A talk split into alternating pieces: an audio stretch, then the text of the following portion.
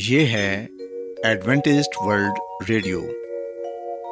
آئیے سامعین، پروگرام سنتے ہیں صدائے امید۔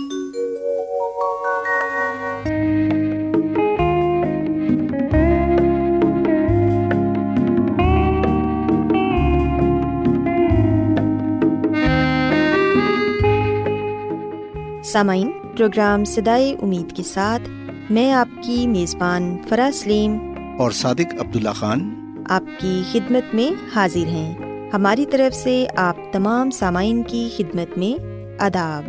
سامعین، امید کرتے ہیں کہ آپ سب خدا تعالیٰ کے فضل و کرم سے خیریت سے ہیں، اور ہماری یہ دعا ہے کہ آپ جہاں کہیں بھی رہیں خداوند خدا آپ کے ساتھ ہوں اور آپ کی حفاظت اور رہنمائی کریں۔ سامعین، اس سے پہلے کہ آج کے پروگرام کو شروع کیا جائے، آئیے پہلے پروگرام کی تفصیل سن لیں۔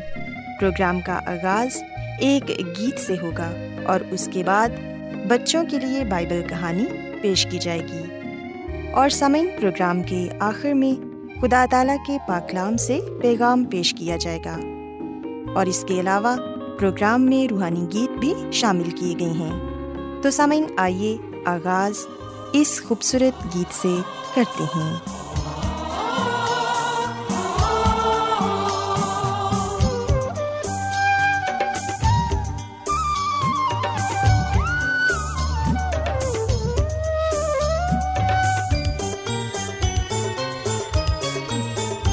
اتنے مسیح لوگ یہاں ہیں مسیح بغیر، اتنے مسیح لوگ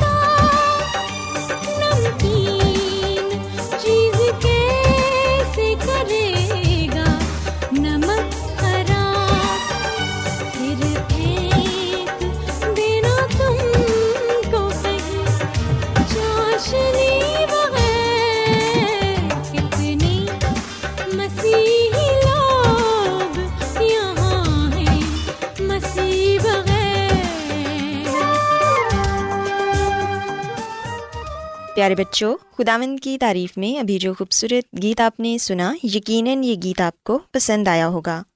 اب وقت ہے کہ بائبل کہانی آپ کی خدمت میں پیش کی جائے۔ سو بچوں، آج میں آپ کو بائبل مقدس میں سے یہ بتاؤں گی کہ جب انسان نے گناہ کیا تو گناہ کی وجہ سے انسان کو کن حالات کا سامنا کرنا پڑا، اور پھر خداوند نے انسان کی نجات کے لیے کیا بندوبست کیا۔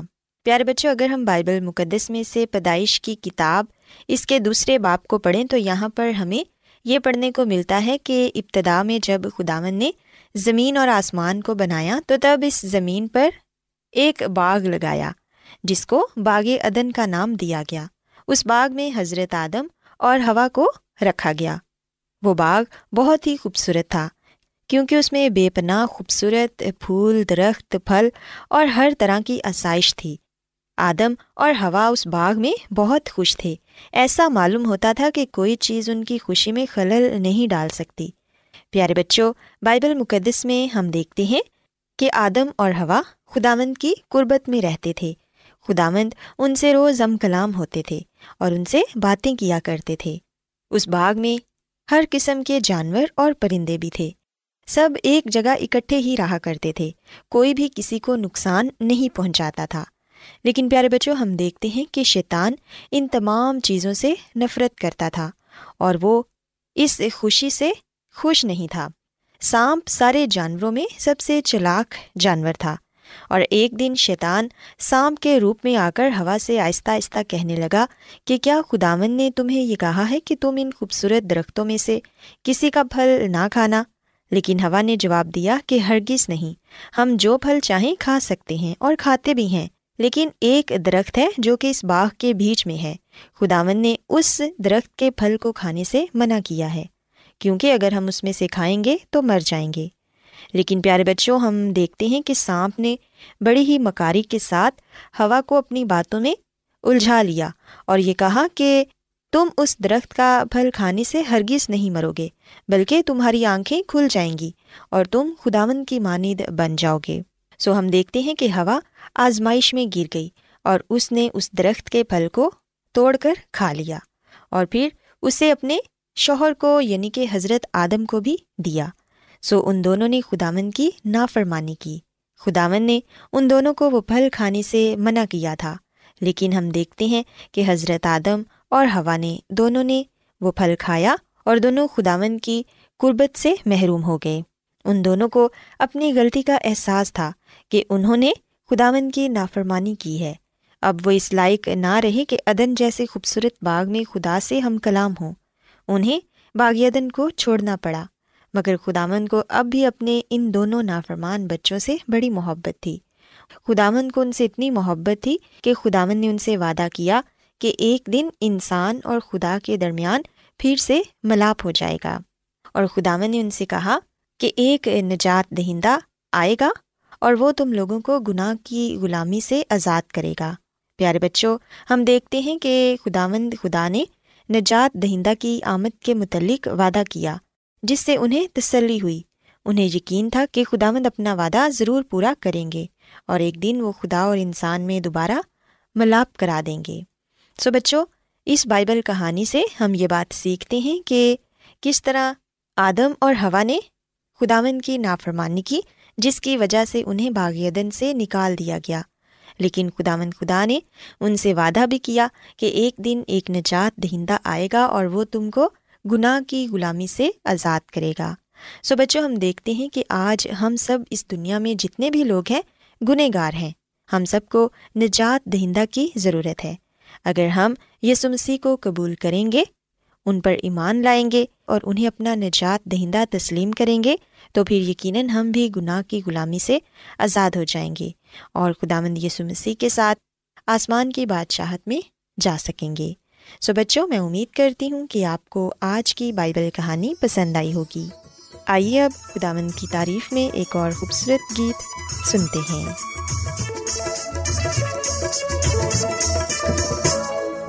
جھکا تو سر کو مسیح کے در پہ، وہی حقیقی مقام اپنا۔ جھکا تو سر کو مسیح کے در پہ، وہی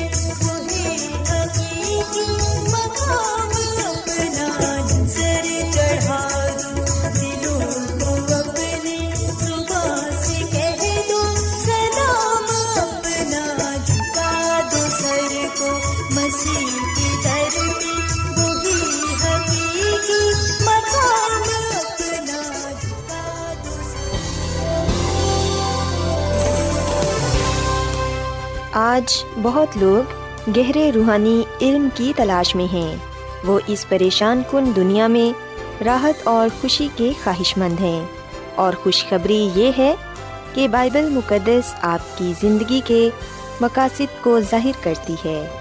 اے ڈبلیو آر پر ہم آپ کو خدا کا کلام سکھاتے ہیں جو اپنی گواہی آپ ہے۔ خط لکھنے کے لیے آپ ہمارا پتہ نوٹ کر لیں۔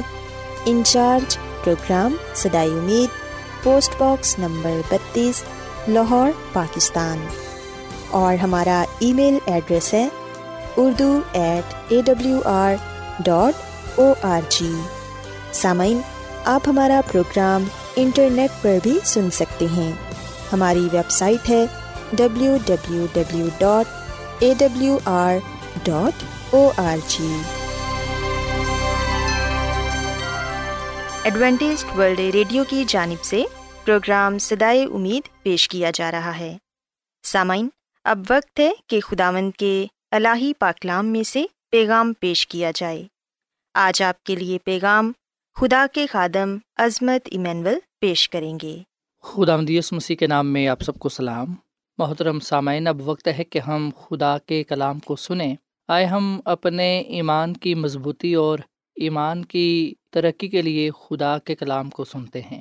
سامعین، آج کا مقدس پاک کلام خروج کی کتاب کے 20ویں باب کی 8 آیت سے لیا گیا ہے، جہاں پر ہم خداوند خدا کا یہ کلام پاتے ہیں۔ بائبل مقدس میں یہ لکھا ہوا ہے کہ یاد کر کے سبت کا دن پاک ماننا۔ پاک کلام کے پڑھے سنے جانے پر خدا کی برکت ہو، آمین۔ سامعین، انسان کے لیے سبت کے دن کو یاد رکھنا ایک نشان تھا اور ہے بھی۔ لفظ یاد رکھنے کا استعمال بہت سے کام سر انجام دے سکتا ہے۔ اول، کسی چیز کو یاد رکھنے کا اطلاق پیچھے کی طرف دیکھنے یا ماضی کو دیکھنے پر ہوتا ہے۔ جب خدا ہمیں یہ کہتا ہے کہ یاد کر کے سبت کا دن پاک ماننا، تو مراد یہ ہے کہ ہم اس بات کو یاد رکھیں کہ خدا نے کیسے دنیا کو خلق کیا۔ اور سامن، 6 دنوں میں خدا نے پوری کائنات کو خلق کیا، جبکہ 7ویں دن خدا نے آرام کیا۔ یعنی کہ خدا نے یہ دن انسان کے لیے بنایا تاکہ انسان اس دن اپنے خالق کی کاراگری پر غورخوض کرے اور روحانی اور جسمانی آرام بھی پائے۔ سامعین، اس حکم کے پہلے حصے کو ذرا اس طرح سے ذہن میں رکھیں کہ یاد کر کے پاک ماننا۔ جب خداوند نے آسمان و زمین کو بنایا تھا تو ہفتے کے باقی تمام دنوں کو نام دیا گیا۔ اردو زبان میں پہلا دن، دوسرا دن، تیسرا دن، چوتھا دن، 5واں دن اور 6واں دن لکھا گیا ہے، اور یہی دنوں کے نام بنتے ہیں۔ مگر 7ویں دن کو مقدس ٹھہرایا گیا اور اسی کو سبت کا دن قرار دیا گیا۔ خداوند نے حضرت موسیٰ کو عبار کی کتاب اس کے 23ویں باب کی پہلی 3 آیات میں ہم سبت کے متعلق یہ حکم پاتے ہیں۔ خداوند نے موسیٰ سے یہ کہا کہ بنی اسرائیل سے کہہ دے کہ خداوند کی عیدیں جن کو تم کو مقدس مجموعوں کے لیے اعلان دینا ہوگا، میری وہ عیدیں یہ ہیں، 6 دن کام کاج کیا جائے، پر 7ویں دن خاص آرام کا مقدس مجمع کا سبت ہے۔ اس روز کسی طرح کا کام نہ کرنا، وہ تمہاری سب سکونت گاہوں میں خداوند کا سبت ہے۔ سامعین، یہ خداوند کا دن ہے اور اس کا سبت ہے، ہمیں اسے پاک ماننا ہے، اور وہ بھی یاد کر کے۔ سامعین، میں اکثر یہ کہتا ہوں کہ توریت حضرت موسیٰ کی لکھی ہوئی پہلی 5 کتابیں ہیں، اس میں دیے گئے حکمات خداوند کے دیے گئے حکمات ہیں، نہ کہ حضرت موسیٰ کے۔ یہ حضرت موسیٰ کے اپنے حکمات نہیں ہیں۔ کچھ لوگ اس بات کا اقرار کریں گے کہ سبت کے دن کو پاک ماننا ہے، مگر زیادہ تر کو یہ علم نہیں کہ سبت کا دن اتوار نہیں ہے، بلکہ ہفتے کا 7واں دن ہے۔ سامعین، کلام کا دن شام سے شروع ہوتا ہے اور اگلی شام کے آغاز میں ختم ہوتا ہے، اس کو ایک دن گنا جاتا ہے۔ اس لیے یاد رکھیے گا، کلام مقدس کے مطابق سبت کا دن ہمارے کیلنڈر کے مطابق جمعے کی شام سے شروع ہوتا ہے اور ہفتے کی شام کو ختم ہوتا ہے۔ سبت کا دن کبھی بھی اتوار نہیں تھا اور نہ ہی کبھی آگے اتوار ہوگا۔ کلام مقدس میں کہیں بھی ایسا درج نہیں ہے۔ ہمیں اپنی سوچ کے مطابق کلام کی تشریح نہیں کرنی چاہیے، بلکہ کلام کے مطابق کرنی چاہیے۔ وہ لوگ جو ابھی بھی اس بات کا دعویٰ کرتے ہیں کہ کلام کے مطابق سبت اب اتوار کا دن ہے، انہیں کلام میں سے ثبوت دکھانا چاہیے کہ کہاں پر لکھا ہوا ہے کہ اب سبت کا دن ہفتے کے آخری دن سے بدل کر ہفتے کا پہلا دن ہو گیا ہے اور اسے پاک مانو۔ سامن، بائبل مقدس میں کہیں بھی ایسا نہیں لکھا ہوا۔ ہم دیکھتے ہیں کہ خداوند اپنے کلام میں سختی سے منع کرتے ہیں کہ ہم اس کے حکموں کو نہ بدلیں۔ استثنا کی کتاب کے 2 باب کی 4 آیت میں ایسا لکھا ہوا ہے کہ جس بات کا میں نے تم کو حکم دیتا ہوں، اس میں نہ تو کچھ بڑھانا نہ کچھ گھٹانا، تاکہ تم خداوند اپنے خدا کے حکام کو جو میں تم کو بتاتا ہوں مان سکو۔ سامعین، حضرت موسیٰ کی شریعت ہمیں حضرت موسیٰ کی زبانی ملی ہے، اس لیے اسے موسوی شریعت کہتے ہیں، مگر اس میں درج حکمات خداوند کے دیے ہوئے حکمات ہیں۔ خداوند نے واحد سبت کے حکم کو یاد کر کے پاک ماننے کو کہا ہے۔ سامعین، کبھی آپ نے سوچا ہے کہ اگر آپ اتوار کو سبت کا دن پاک مان رہے ہیں تو شاید آپ غلطی پر ہیں، کیونکہ کلام مقدس میں کہیں ایسا نہیں لکھا ہوا جس طرح سے بتایا جاتا ہے۔ یاد رکھیں، جو کہتے ہیں کہ اتوار سبت کا دن ہے، دراصل وہ انسانی تعلیم دیتے ہیں، نہ کہ کلام کی۔ سامعین، اگر آپ غلطی کر رہے ہیں تو خداوند آپ کو ضرور گنہگار ٹھہرائے گا، کیونکہ کلام میں سے خود پڑھ کر اس بات کی تصدیق کرنا آپ پر لازم ہے۔ کلام مقدس میں ہمیں صرف یہ بتایا گیا ہے کہ سبت ہفتے کا دن ہے، 7واں دن ہے، اور یہ خداوند خدا کا دن ہے، اور سامعین، سبت کو قائم رکھنے والا خدا ہی ہے جو پشت دار پشت رہے گا۔ سبت خدا کے لوگوں اور خدا کے درمیان نشان ہے، جیسے کہ ہم حزقیل کی کتاب میں پڑھتے ہیں، خداوند خدا نے فرمایا، میں نے اپنے سبت بھی ان کو دیے تاکہ وہ میرے اور ان کے درمیان نشان ہوں، تاکہ وہ جانیں کہ میں خداوند ان کا مقدس کرنے والا ہوں۔ اور پھر یہ بھی لکھا ہوا ہے کہ میرے سبتوں کو مقدس جانو کہ وہ میرے اور تمہارے درمیان نشان ہوں، تاکہ تم جانو کہ میں خداوند تمہارا خدا ہوں۔ سامعین، اگر حیوان کا دیا ہوا نشان ہے تو خداوند کا بھی نشان ہے۔ ہمارے لیے سبت خداوند کا دیا ہوا نشان ہے، اسے یاد کر کے پاک مانیں۔ اسے یہودیوں کا دن نہ کہیں، کیونکہ بائبل مقدس میں کہیں بھی یہ نہیں لکھا ہوا کہ یہ یہودیوں کا دن ہے، پر بائبل مقدس میں یہ ضرور لکھا ہے کہ یہ خداوند تیرے خدا کا دن ہے۔ سامعین، جب ہم اسے یاد کر کے پاک مانتے ہیں تو یاد رکھیں ہم خدا سے برکت بھی پاتے ہیں۔ یسایا نبی کی کتاب کے 58 باب کی 13 اور 14 آیت میں یوں لکھا ہے، اگر تو سبت کے روز اپنے پاؤں روکے رکھے اور میرے مقدس دن میں اپنی خوشی کا طالب نہ ہو، اور سبت کو راحت اور خداوند کا مقدس اور معظم کہے اور اس کی تعظیم کرے، اپنا کاروبار نہ کرے اور اپنی خوشی اور بے فائدہ باتوں سے دستبردار رہے، تب تو خداوند میں مسرور ہوگا اور میں تجھے دنیا کی بلندیوں پر لے چلوں گا، اور میں تجھے تیرے باپ یعقوب کی میراث سے کھلاؤں گا، کیونکہ خداوند ہی کے منہ سے یہ ارشاد ہوا ہے۔ سامعین، خدا نے خود ہم سے برکت دینے کا وعدہ کیا ہے۔ برکت اس صورت میں ملے گی جب ہم یاد کر کے سبت کے دن کو پاک مانیں گے۔ جو لوگ سبت کے دن کو پاک مانتے ہیں، بائبل مقدس بیان کرتی ہے کہ وہ خدا کے لوگ ہیں، کیونکہ وہ خدا کے حکموں کو مانتے ہیں۔ سامن، جو شخص سبت کو یاد رکھتا اور مانتا ہے، اس کے لیے سبت کے مالک کے طرف سے وعدہ ہے اور برکت بھی ہے، اور خدا پھر اسے عہد کے رشتے میں قائم رکھتا ہے، وہ خداوند میں قائم رہتا ہے۔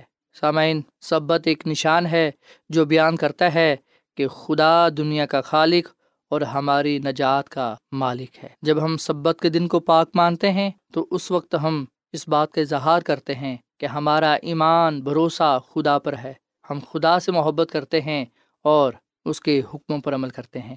آئیے سامعین، ہم آج اپنی زندگیوں پر غور و خوض کریں۔ آج ہم اس بات کو دیکھیں کہ کیا میں خدا کے دن کو، جو سبت کا دن ہے، جو ہفتے کا دن ہے، جو ساتواں دن ہے، اسے پاک مان رہا ہوں؟ اگر مان رہا ہوں تو یہ بہت ہی اچھی بات ہے۔ ہم اور مضبوط خداوند کے ساتھ ہوں، اور خداوند کے ساتھ پیوستہ ہوں، اور زیادہ خدا کے ساتھ وفادار ہوں۔ اور اگر ہم نہیں مانتے، یا اگر ہم کسی اور دن کو سبت مان رہے ہیں، تو پھر یاد رکھیں ہم غلطی پر ہیں۔ آئے ہم اس غلطی کو سدھاریں۔ ہم جیسا کہ آج خدا کے کلام میں سے اس بات کو جان گئے ہیں، ہم نے اس بات کی سچائی کو سمجھ لیا ہے کہ سبت خدا کا دن ہے، خدا نے یہ دن دیا ہے، خدا نے یہ دن انسان کے لیے بنایا ہے، خدا نے یہ دن اپنے لوگوں کو دیا ہے، اور جو اس دن کو یاد کر کے پاک مانتے ہیں وہ خدا سے برکت پاتے ہیں، وہ خدا سے اپنی محبت کا اظہار کرتے ہیں، وہ خدا سے اپنی وفاداری کا اظہار کرتے ہیں، وہ خدا کے نام کو عزت اور جلال دیتے ہیں، اور خدا بھی انہیں اپنے وعدے کے مطابق برکت پر برکت عطا کرتا ہے۔ خداوند مجھے اور آپ کو اس کلام پر عمل کرنے کی توفیق عطا فرمائے، اور خداوند ہم سب کو ہمیشہ اپنے ساتھ وفادار رہنے کا فضل بخشے۔ آمین۔ آئیے سامعین، ہم دعا کریں۔ اے زمین اور آسمان کے خدا، ہم تیرا شکر ادا کرتے ہیں، تیری تعریف کرتے ہیں، تو جو بھلا خدا ہے، تیری شفقت ابدی ہے، تیرا پیار نرالا ہے۔ اے خدا، آج ہم نے اس بات کو جانا اور سیکھا کہ جو لوگ سبت کے دن کو پاک مانتے ہیں وہ تجھے اپنا خالق اور نجات دہندہ قبول کرتے ہیں، پر جو تیرے پاک دن کو پاک نہیں مانتے، یا وہ اگر کسی اور دن کو سبت کہتے ہیں، تو وہ تیرے کلام کی خلاف ورزی کرتے ہیں۔ اے خداوند، میں ان تمام بہنوں بھائیوں کے لیے جو سبت کے دن کو پاک نہیں مانتے، ان کے لیے تیرا فضل چاہتا ہوں۔ جیسا کہ آج یہ سچائی تمام بہنوں بھائیوں تک پہنچی ہے، انہیں فضل بخش کے یہ تیرے دن کو پاک مانیں، انسانی تعلیم کی نہیں بلکہ تیری پیروی کریں۔ اے خداوند، ہم سب کو یہ توفیق عطا فرما کہ ہم سبت کے دن کو، جو ہفتے کا دن ہے، ساتواں دن ہے، اسے پاک مانیں، تاکہ ہم تیری تعظیم کر سکیں، اس بات کی گواہی دینے والے بنے کہ اسی کی عبادت کرو جس نے آسمان، زمین، سمندر اور پانی کے چشمے پیدا کیے۔ اے خداوند، آج کا کلام ہم سب کی زندگیوں کے لیے باعث برکت ہو۔ اس کلام کے وسیلے سے ہمیں تو بڑی برکت دے، کیونکہ یہ دعا مانگ لیتے ہیں اپنے خداوند مسیح یسوع کے نام میں، آمین۔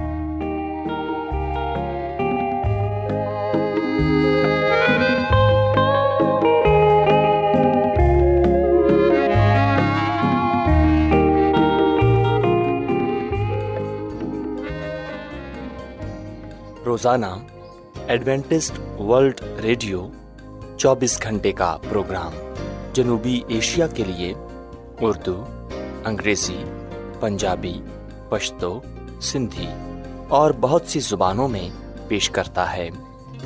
صحت، متوازن خوراک، تعلیم، خاندانی زندگی اور بائبل مقدس کو سمجھنے کے لیے ایڈوینٹسٹ ورلڈ ریڈیو ضرور سنیے۔ یہ ریڈیو آپ کی فکر کرتا ہے۔ ایڈوینٹسٹ ورلڈ ریڈیو کی جانب سے پروگرام صدائے امید نشر کیا جا رہا تھا۔